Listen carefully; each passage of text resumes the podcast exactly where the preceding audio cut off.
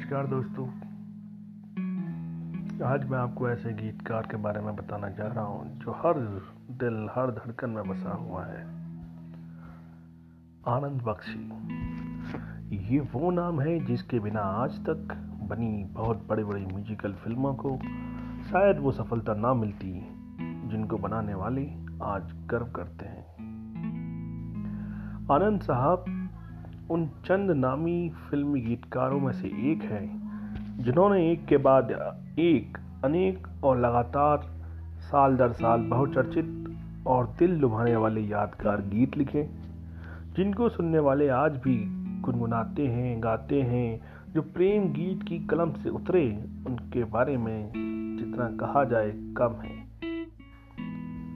प्यार ही ऐसा शब्द है जो उनके गीतों को परिभाषित करता है, और जब उन्होंने दर्द लिखा तो सुनने वालों की आँखें छलक उठी। दिल भराया। ऐसे गीतकार थे आनंद बख्शी। दोस्ती पर शोले फ़िल्म में उनका लिखा गीत, ये दोस्ती हम नहीं तोड़ेंगे। आज तक कौन नहीं गाता और गुनगुनाता। ज़िंदगी तलखियों को जब शब्द में पिरोया तो हर आदमी की ज़िंदगी किसी न किसी सिरे से उस गीत से जुड़ती चली गई। उनके गीत जितने सरल हैं, उतनी ही सरलता से हर दिल में उतर जाते हैं, जैसे खुशबू हवा में और चंदन पानी में घुल जाता है।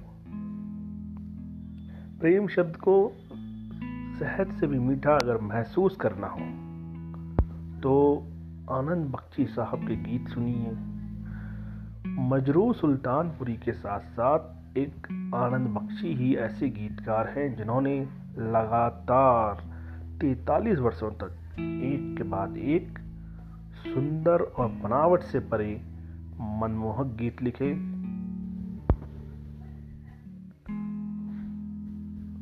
उनके गीतों की महानता इस बात में है कि वो जो गीत लिखते थे, वो किसी गाँव के किसान और शहर में रहने वाले किसी बुद्धिजीवी और ऊँची सोच रखने वाले व्यक्तित्व को समान रूप से समझ आते थे।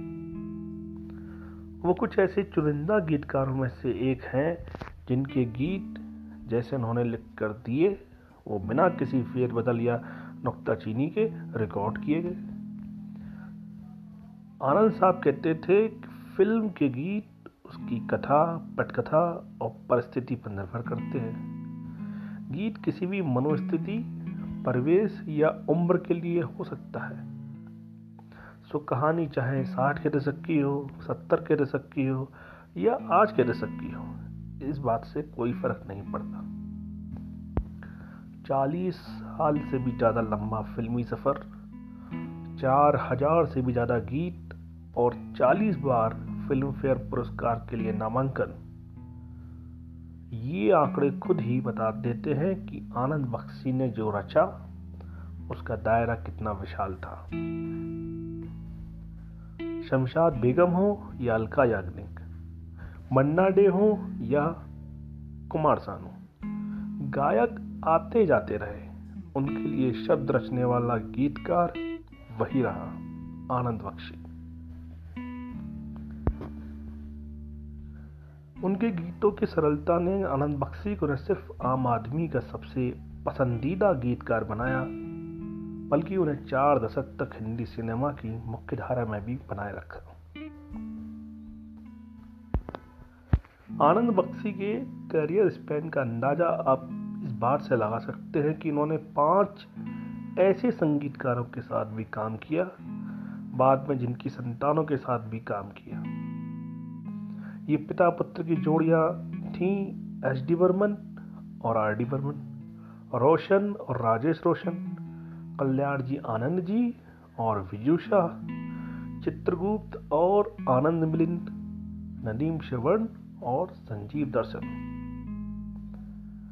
आनंद बख्शी की सबसे खास बात थी उनके गीतों के सरल बोल। जब जब फूल खिले से लेकर कटी पतंग, शोले, हरे राम, हरे कृष्णा, सत्यम, शिवम, सुंदरम। और 2001 में आई उनकी आखिरी फ़िल्म में, गदर एक प्रेम कथा और यादें। इसका उदाहरण है। यही वजह है कि उन्हें आम आदमी का गीतकार कहा जाता था। उनके गीतों में रहस्यवाद से ज़्यादा जीवन की सरलता थी।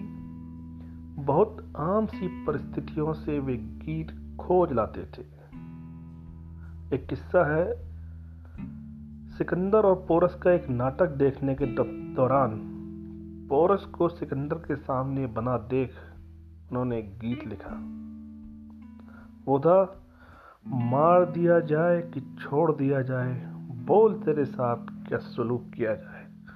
और ये गीत अच्छा खासा मशहूर हुआ।